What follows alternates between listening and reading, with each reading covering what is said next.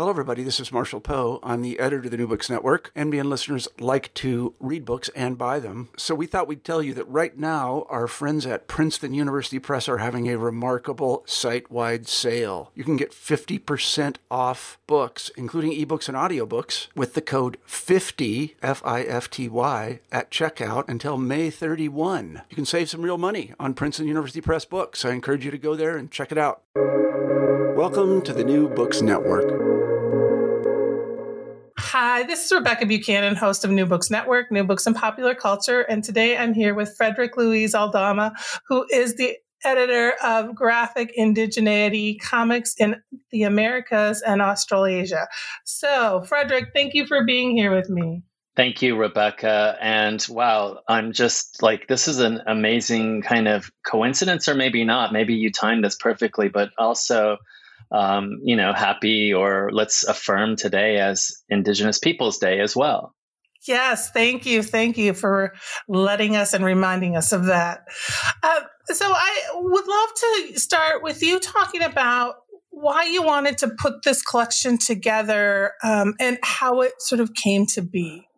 Yeah, thanks, Rebecca. You know, um, I there has been kind of moments really of, of, important scholarship on comics, comics and indigeneity, Native American comics, North American comics, but nothing that has really kind of pulled them all together. And I thought, my goodness, we we need this now. There's there's uh, there are there's such an abundance of comics created around the world by indigenous creators for indigenous readers primarily and secondarily kind of you know other non-indigenous readers it's it's time. And so instead of us kind of going moment to moment kind of like a, a skipping stone you know looking for articles scholarship on this stuff i thought let's just go for it and make the kind of you know definitive at least foundational springboard volume for us to launch from. Um, I'll just add too that you know um, this was a huge challenge in many ways, and you know the fact is that there I didn't get you know all of the kind of scholarship that I had, was hoping for when I first dreamed of the project, which you know probably would have been a multi-volume, huge, huge, huge uh, final product. But what I did get is amazing, and I'm really excited and happy to bring this and help bring this into the world. So you've divided this into three parts, and and so we can talk about each of those parts. But I wonder before we sort of get into each of the parts and some of the um, chapters in them.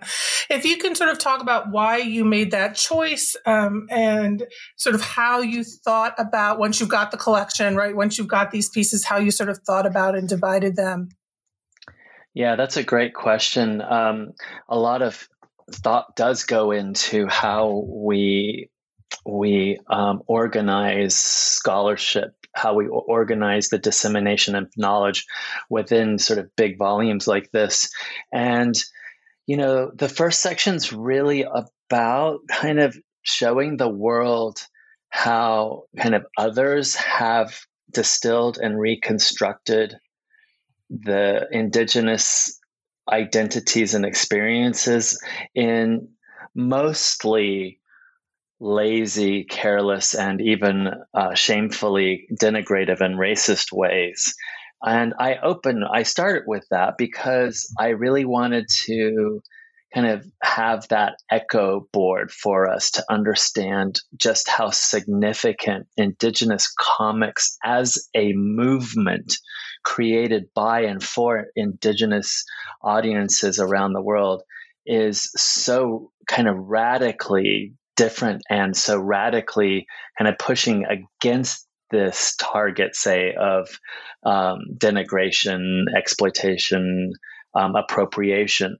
At the same time, I also wanted to kind of include pieces that do talk about how some non Indigenous creators like um, Jack Jackson willfully you know, brings a great will to style, willfully distilling and reconstructing, doing the homework to make kind of complex representations of, you know, uh, resistance movements like Alcatraz and uh, Wounded Knee, you know, bringing those two readers in and through a kind of underground comics aesthetic.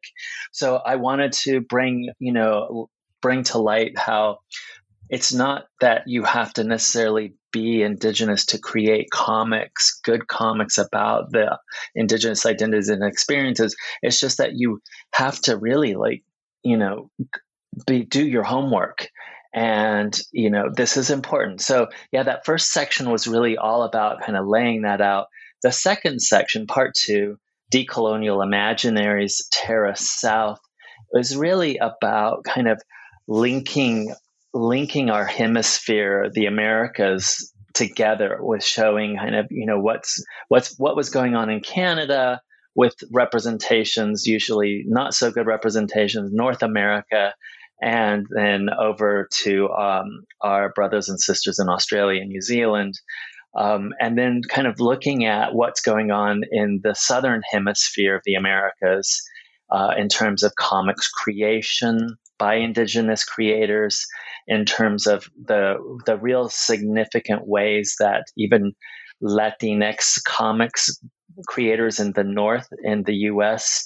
are going back to our ancestral histories, Mesoamerican histories, and kind of embracing them and reconstructing them in US spaces for us to really uh, imagine a wider sense of what it means to be Latinx in and through our indigenous ancestral past and present. And then the third section is really um, you know, again, kind of linking us to what's happening in Canada and the incredible comics creations that are working um, in that space, the indigenous comics creations that are working in that space to push against legacies of the violence of uh, the coloniality of power, of misrepresentation, all those things that I talk about in the first section. So it's a real celebration of what's going on there, and also a celebration of um, all the all variety of kinds of comics that we're not just doing superhero stories. We're not just doing stories that kind of go sort of go back to the past in a speculative space and then reconstruct that in an empowering way. But we're also telling autobiographical story. We're telling history. Um, indigenous comics creators are really kind of moving into this space. Also reshaping the comics form itself through multi modalities you know animated video and sound being introduced into digital comic spaces. In the one case you know um, candida rifkind and jessica fontaine and their scholarly work on this incredible uh, piece uh, this incredible multimodal comics piece will i see? That looks at the tragic murders of tina fontaine and faron hall right um, really going into that violence against indigenous youth and showing us how we can bring that to audiences in an powerful, impactful way. Right. And so before we get into cha- these chap these chapters and these parts, um, and I know we will talk about this as we go through, but I want you. I have the book in front of me, and it's beautiful. There's some um, well, beautiful and haunting imagery, but there's a great deal of imagery throughout the text. And so, can you talk a little bit about that choice and the choice to be able to not only write about these comics, but also represent them in the text? Yeah, you know, one of the things about comics studies in general is that today we're seeing um, we're seeing the the power of deep scholarly work in the space of the visual. And the visual is the dominant mode for comic book storytelling. And so for me, it was really important to make sure that we had, um, you know, the, the color comics reproduced when we could, um, um, or when they were in, com- in color, because I talk about this concept in the introduction, but it's really important to understand the ways in which indigeneity is drawn or what I call geometrized in comic book narrative arts. And by this, I mean how comic book creators, indigenous comic book creators, and non indigenous uh, use the shaping devices, the visual shaping devices like layout and color, palette, place, balloon placement, the lines, perspective, facial expression, all of that to convey emotion, to propel the story forward. And this is important, especially when you think about the history of non Indigenous comics creators doing such a lousy job of geometrizing indigenous subjectivities and experiences.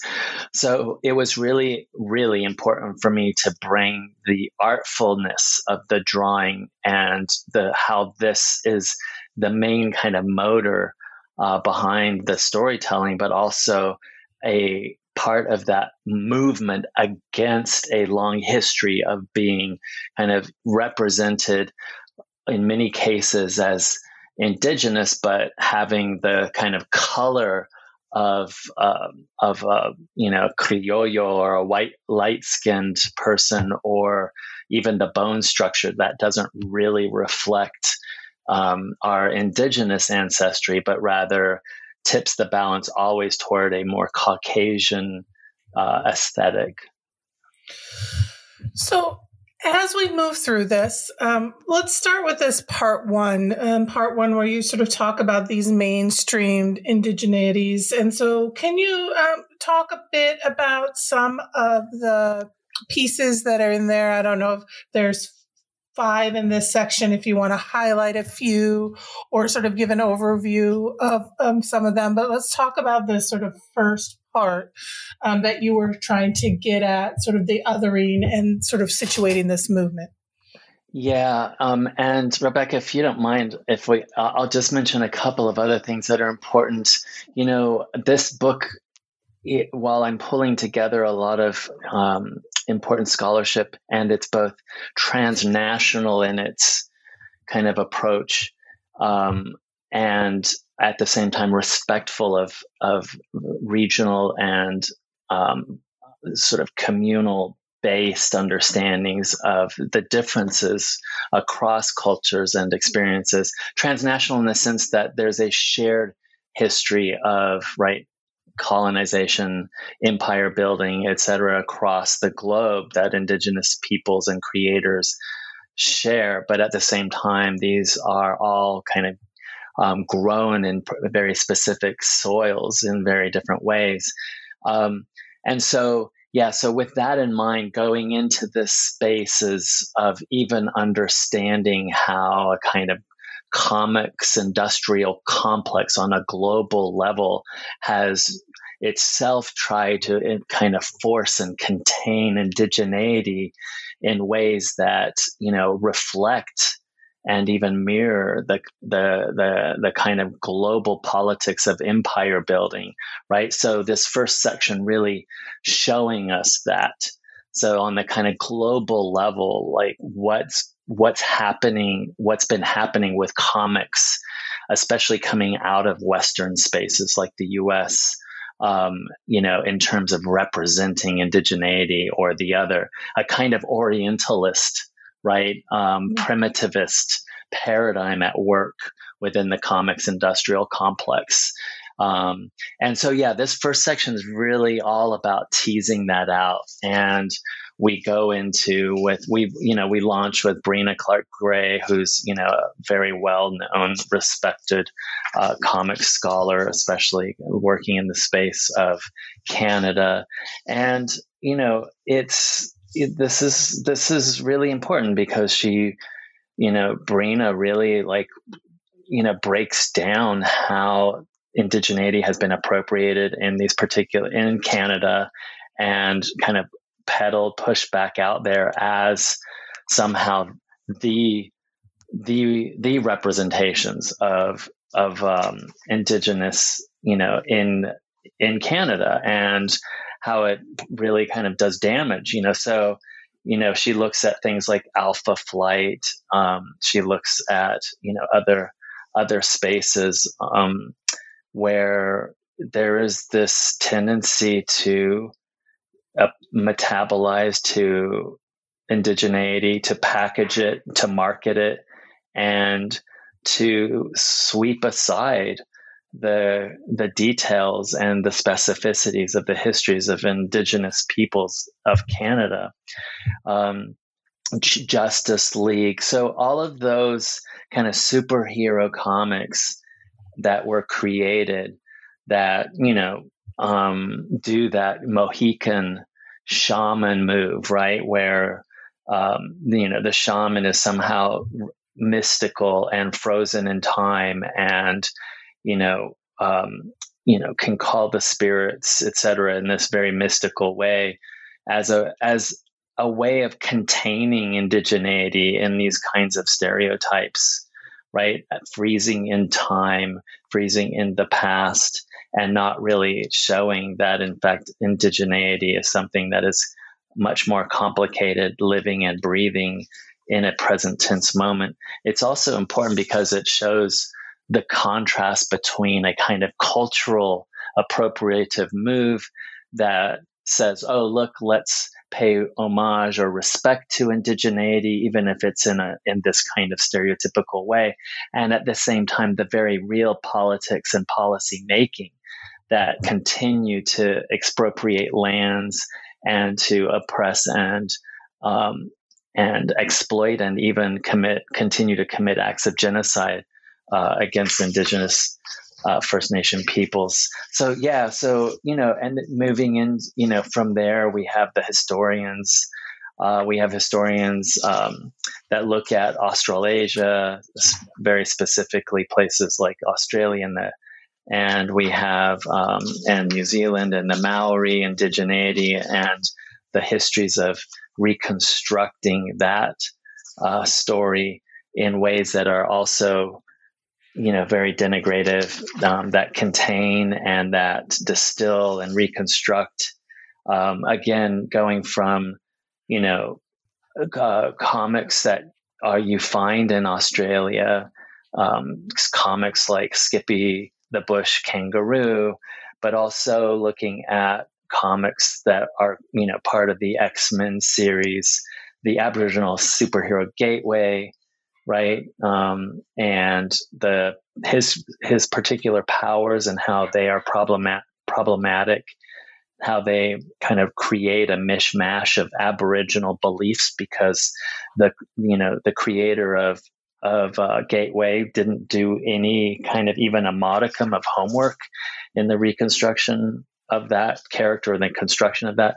Um, and other comics, uh, Hicksville, a really famous one, you know, non Indigenous created comics that really shaped the imaginary uh, and the the images that were circulating about you know Maori, Indigenous, New Zealand, and Australian uh, peoples.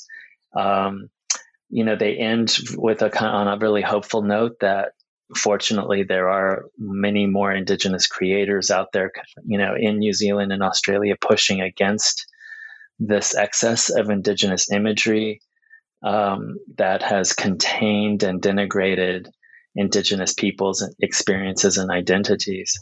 So yeah, so really, you know, kind of sweeping through, and then someone like Kevin Patrick, the scholar, you know, looking carefully at the phantom, I think is really interesting too, because he reminds us that we're not just passive absorptive sponges, that in fact, um, you know, when even when there's denigrative stereotyping in this comics industrial complex, and even when there's something like the Phantom that does the the same kind of work that I just mentioned in terms of, um, you know, careless and even destructive reconstructions of indigeneity, that there are indigenous creators who have taken up the phantom and repurposed and recreated in ways that you know speak to and from uh, Maori indigeneity, perspectives, subjectivities. Um,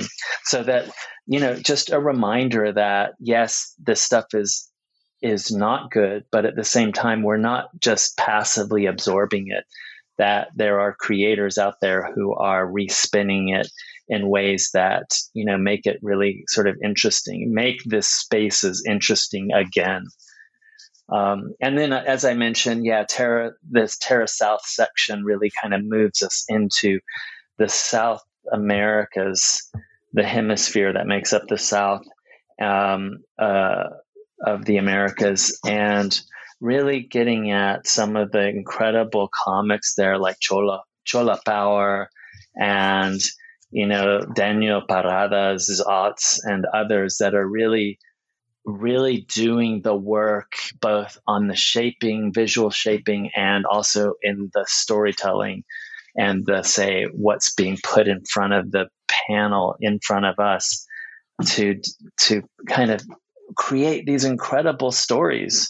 Um, Chola Power, wow, I love that comic book. It's like, um, you know, we have a indigenous, um, you know, superhero and she you know very much rooted in her you know in her um, pre pre conquest myth mythologies you know. Same thing with Parada's Zotz um, there's Jorge Santos and we have um, uh, several other people scholars working in this particular space and kind of moving to that Mesoamerican speculative reconstruction of indigeneity. Um, yeah, I don't know. It's this this volume for me was uh, I am still learning from it. I am still learning from it. It's it's just mind blowing. What is happening out there? What has happened? But mo- more more powerfully, what is being created out there to enrich and complicate this comics book storytelling space. You know, um, sorry, I'll, I'll just keep talking a little bit because you know Lee Francis wrote the pre- uh, a really beautiful forward, and he mentions tribalography, uh, a concept, you know, approach, a method for positioning works by indigenous creators as central to the discourse and valid on their own merits for critical scholarship and dialogue.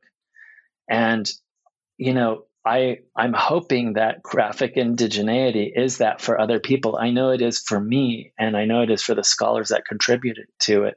But really, you know, opening this space for this deep exploration of indigenous works at the same time as kind of showing you know this long history of how indigeneity has been boxed in contained and in that way also kind of erased or made safe and how these indigenous creators around the world are really pushing against that and also clearing absolutely brand new beautiful new paths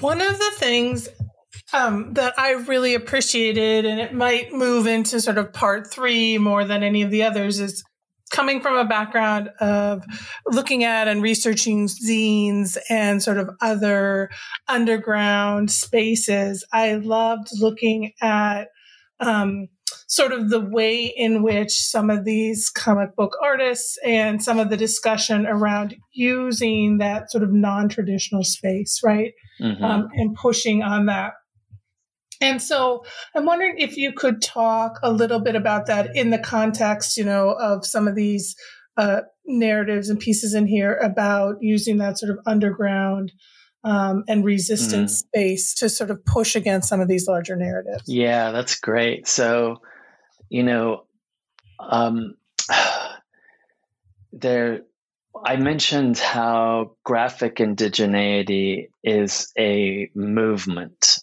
and today I see it as a movement. A movement against the comics industrial complex that has gotten it so willfully wrong um, when they have kind of pushed into this space, either by appropriating or deliberate erasure or through hyper exaggeration and stereotype. And so by movement, I also mean that the creators are working across all different genres and in all these different kinds of creative spaces uh, multimodal, zine, uh, maybe more traditional comic book superhero action uh, layout and graphiation, right? So line work, um, balloon placement, etc. There, it's it's everywhere. It's the autobiographical. It's the historical. It's Gord Hill's 500 Years of Resistance comic book. It's right. It's um, um, the you know it's um, it's Zotz that I had mentioned. It's the superheroes like you know Tribal Force and Arigon Starr's Super Indian. Um, um, the team that put together Chickasaw, etc. Um, all you know, many of which are being published through Native Realities Press, Lee Francis, and so we have to see it as a movement, and because it's not something that's identified by form, format, material shape, zine, comic in a certain way, right? It's it's all of these things. Plus, it's all sorts, all it's all the genres, and it's a movement because it's political. One way or the other, it's political because it's um, in, it's storytelling that intensifies and puts on the map from the indigenous subject position traditions that have been either co-opted or wiped away. So, yeah, I, I think that all of these speak to that question of the power of graphic indigeneity on the singular and then as a collective, seen as a collective that's moving against the comics industrial complex and that is also opening new spaces, new spaces for storytelling. Another thing that I want to sort of highlight, because we could spend all day highlighting different areas, but one of the other things I really appreciated um, was some of the looks at um, female either protagonists or writers' right. So I think of Deer Women, Woman, but you also mm. talked about, um, uh, you just mentioned, and now I'm blanking, La Chola was that uh-huh. right? Like yeah. Yes, right. So there's these also um, thinking women often mm-hmm. are on the outskirts um, or mm-hmm. in comics, right?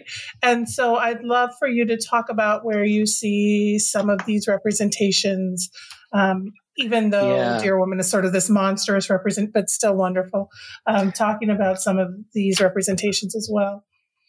So it's not just um, kind of gender in a traditional sense. I think what you will see is if you go dive into some of these comics um, created by in, our you know indigenous brothers and sisters, those also who are sensitive and do their homework, you'll see actually a greater sense of what gender can be, a greater spectrum of what gender can be. So not just gender as kind of identified by, say, you know, biological genitalia or even role kind of conventional role models, but seeing spectrums, so masculinity. So even something like Arigon Starr's Super Indian, uh, you know, that is we're seeing a different kind of masculinity in the sort of body, the space of you know, Super Indian, even in the drawing of Super Indian, um, we're seeing kind of a move, a push against conventions of binarization male, female, masculine, feminine, and we're seeing much more spectrum, masculinities, uh, spectrum, femininities, and the power that comes from going back to Mesoamerican pre colonial, pre conquest spaces that didn't create binaries of you know gender binaries of sexuality as we see them and know them today and recuperating and putting those into the comic book spaces today and the characterizations and the protagonists that are being put out there as a way to also you know create this resistance to normative patterns of reading superheroes or reading protagonists in, in very specific ways. So that's how I would answer that question. It's a little more general, but I think maybe a little more generative. Mm-hmm. Um, and another thing I wanted to sort of you you touched on, but I'd love for you to talk about a bit more is right. We often do see comics in these roles. The superhero genre becomes this, you know, one that people go to. Um, but like I think one of the the text in here that I really appreciated was Enrique Garcia's piece uh, that is looking at sort of Puerto Rican comics and heritage. Mm. Um, and so, can you talk a bit about like the role of comics in, in, like I said, you talked about this a bit, but I'd love for you to, you know, sort of talk about and highlight that role of comics beyond that superhero and sort of grounding and creating. Um, narratives and and discussions of heritage and that kind of yeah well you know what's um, there's so much in enrique's work that's uh, super powerful and i know this is the seed to a bigger project on taino um, in puerto rican comic book spaces the indigenous taino. But what's really i think significant and powerful about this particular chapter is his focus on the comic uh, Ture and um, the making of uh, the recuperation of indigenous ancestral pasts in ways that are vital and alive for young readers and vital al- and alive you know for young readers primarily and of course you know parents that that are also invited into that space or adults that are invited into that space. And showing really how um, you know we can kind of um, be at once critical of the way a Spanish colonial mentality has placed itself in in and on Puerto Rican readers um, through long histories of imperialism and colonization and do it in a entertaining and fun way. And he you know i think this is like pretty pretty significant. You know he kind of goes goes to the early readers which in a way is the place where comics can and do the the most powerful and important work. And i don't mean that by you know, in the sense of like propaganda being fed to kids. I mean that in the sense of of really kind of taking children, young readers on journeys that are respectful, recuperative of our pre-conquest ancestral past, things that they don't get in their classrooms, things that are um, histories that are not shared that are erased from official textbooks in P- Puerto Rican classrooms, and a real kind of uh, embrace and recognition of Puerto Rico's mestizaje, the three races that make up, you know, Puerto Rico today, African, Taino, and Spanish. And, you know, the comics that are being created can and do do this. It's pretty remarkable. He also mentions a friend of mine, Edgar Edgardo Miranda Rodriguez's La Borinqueña. And, you know, again, that takes a kind of superhero mode.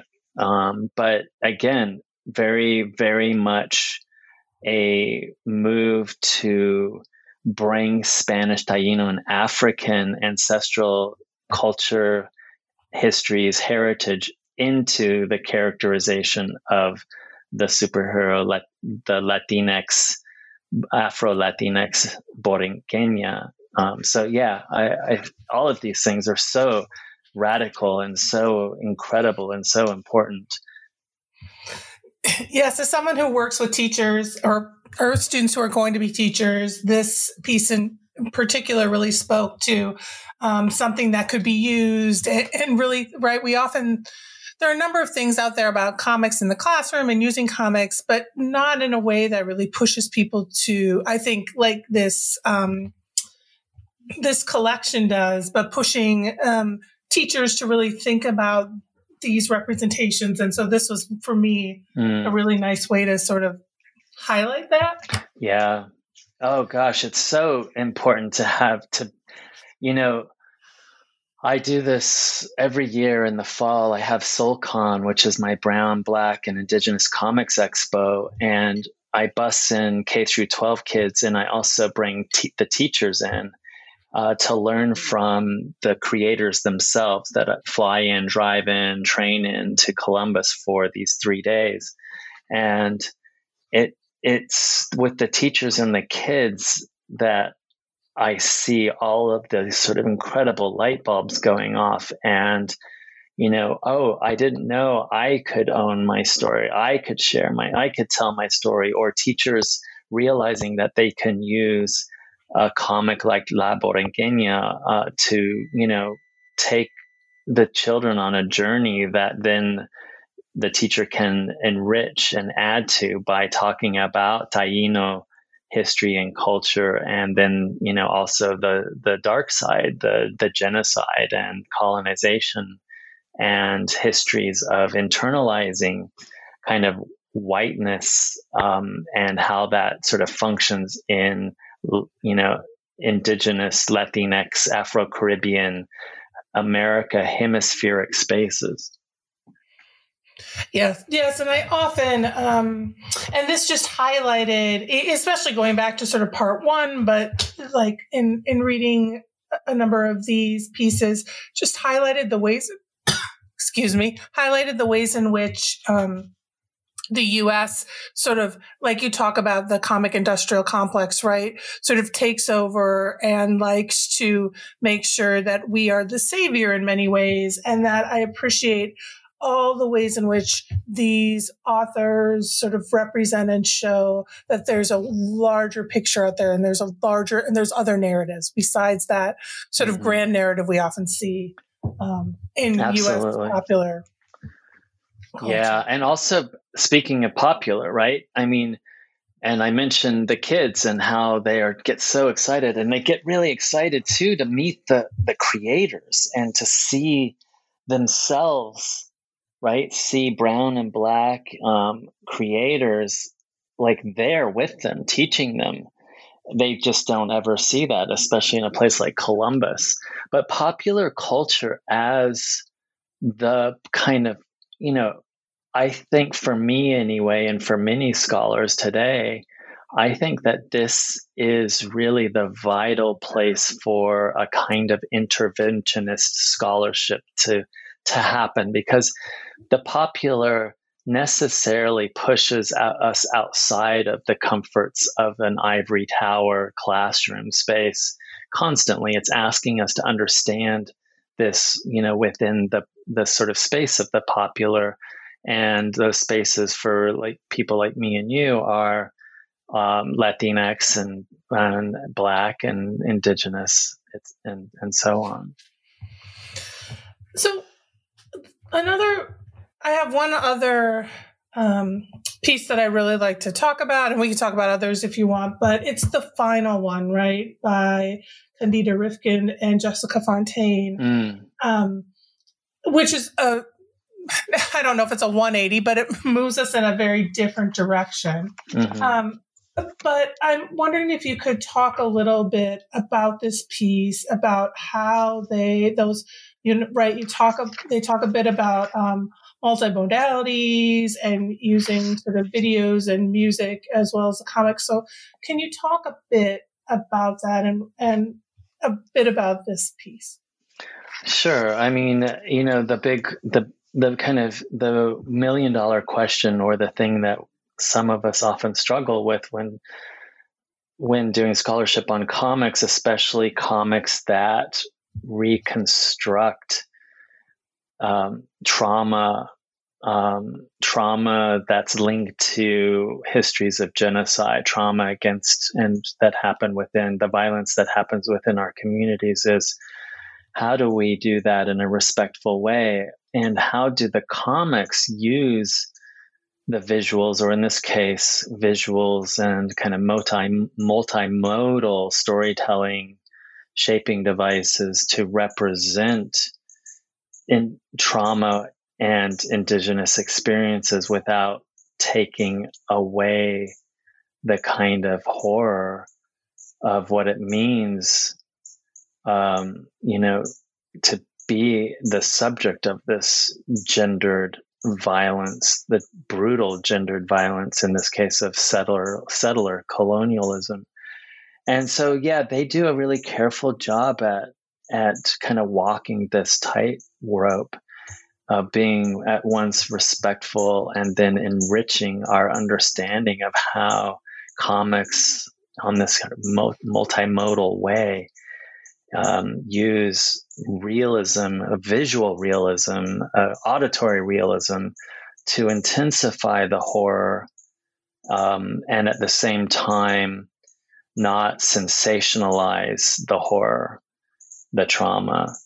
And that's the real trick here you know how how do you tell those stories in ways that don't kind of slip into the business as usual comic book industrial complex which will go to those places of trauma simply as a way to sensationalize or to create kind of origin story and then leave it behind and they really show us how you know a comic the comic will i see in the all the kind of comic book shaping devices like the use of the gutter etc create both the presence of the presencing of trauma and our experience as an audience of this and at the same time a reminder that this is also ultimately something that is private and that will not ultimately finally satisfy a reader's hunger for kind of trauma porn or the kind of sensationalist storytelling that we see in mainstream comics. Mm-hmm. No, and I thought that for me, that was this that what you're talking about there, sort of this idea of how do we um, experience? How does the audience sort of see it and, and have to wrestle with it, right? There's not mm-hmm. a, um, it, for me, this piece felt like there was not that it, it's left unfinished, right? That mm-hmm. you're not going to um, come to this mm-hmm. with being told like this is this is the answer, or right. that's the best way. No, yeah, absolutely. Yeah, I mean that you know it's it's it's remarkable because they bring like this toolkit from comics, really from the visual art of storytelling through comics, as well as a real sensitivity to how, you know, it employs video, um, kind of the use of motion graphics and zooms over the images um, to at once kind of bring readers, viewers in, and at the same time to remind us in this kind of meta way that well we're the the kind of the voice, the subjectivity, the identities here are finally our own and not not something that will be um, easily consumed. So, I mean, we could probably talk about this collection for a long time, but we've been talking for a while. What do you think? Um, before I ask sort of my final question, I usually ask, where do you see um, your collection, right, is sort of starting this dialogue. So where do you see this going? Are you, you know, like what are you hoping comes from this collection? And what do you want the right? I'm asking lots of loaded questions, mm. I guess. What do you want the readers to get out of this? Yeah, I mean, I think we still have a lot of work to do in the spaces that are here. Um, so the kind of hemispheric Americas and then Australasia. Um, but of course, the shared experience of colonization, empire building, uh, you know, is a global experience and you know, even as I mentioned, even if, as I mentioned, there, uh, it's important to recognize specificities of historical and cultural kind of difference within that. And so, you know, we we need to hear more. We need to see more, you know, about um, places like the Philippines and Hawaii as a kind of pan Pacific space of comics creation in the same dual mode that I was just that I laid out here, where it looks at you know the representations done of those spaces and then those indigenous creators, creators with working you know in to to sort of push against that the movements across these different um, other spaces that have been the subject of colonial and empire building violence. So I think this is the beginning of, you know, further work that can really, you know, bring to the fore the indigeneity and indigenous foundations at work, you know, in other regional geographic spaces to vitally um, inform comics making so, my final question usually is if you have things you're working on now or something else you sort of want to push forward or promote. I know we're in an odd time with COVID, um, but if there are things you sort of want to talk about what you're working on next or?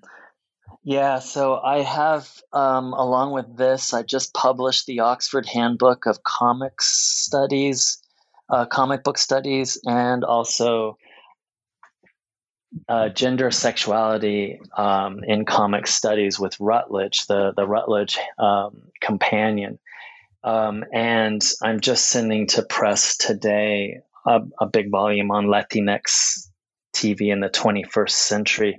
But basically, you know, in all the work that I'm doing in my scholarship right now, it's really to kind of breathe or help breathe and open new spaces of scholarly inquiry to enrich our understanding of what is happening by Latinx, Indigenous, Black, and other creators today, and less attention being paid to how we have been contained, controlled, surveillanced, and even uh, erased in the past by others. So, really, kind of bringing a new optic into these spaces that celebrates and enriches and nuances the narrative shapings and the narratives made by folks within the the story worlds, the subjectivities and identities um, within this, you know, that are authors of the story worlds themselves that have been otherwise swept to the side or gate kept from, you know, publishing, um, t- televisual, TV shaping, etc. So that's what I've been really doing. But also, I published my first kids book this summer called The Adventures of Chupacabra Charlie, and I'm t- currently turning that into an animation film that will be released at Christmas. Um, I've just written the second part of Chupacabra Charlie and his adventures. The first one tells the story of Chupacabra Charlie and Lupe, who set out on an adventure that involves freeing children from cages. And um, so yeah, continuing to do my my creative work. I've also got Labyrinths Born, uh, my um, first graphic novel that's about to be completed and go into production and of course, continuing to publish the mini graphic novels, memoirs, and histories through my Latinographix Trade Press series. So you've got a lot going on. yes. so, but it's been wonderful talking with you again, Frederick Luis yes, Thank you. Thank yeah. you, Rebecca. Thank you so much. Okay. Thanks for being here.